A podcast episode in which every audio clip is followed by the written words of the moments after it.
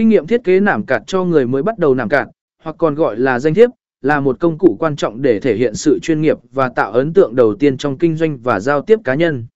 Thiết kế nảm cạt đơn giản, dễ đọc và thể hiện đúng thông điệp của bạn có thể giúp bạn gây ấn tượng mạnh mẽ với người khác. Đối với người mới bắt đầu trong việc thiết kế nảm cạt, dưới đây là một số kinh nghiệm quan trọng mà bạn nên biết.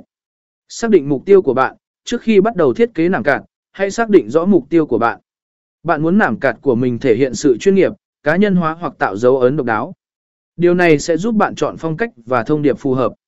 Việc xác định mục tiêu của bạn trước khi thiết kế nảm cạt là mộ.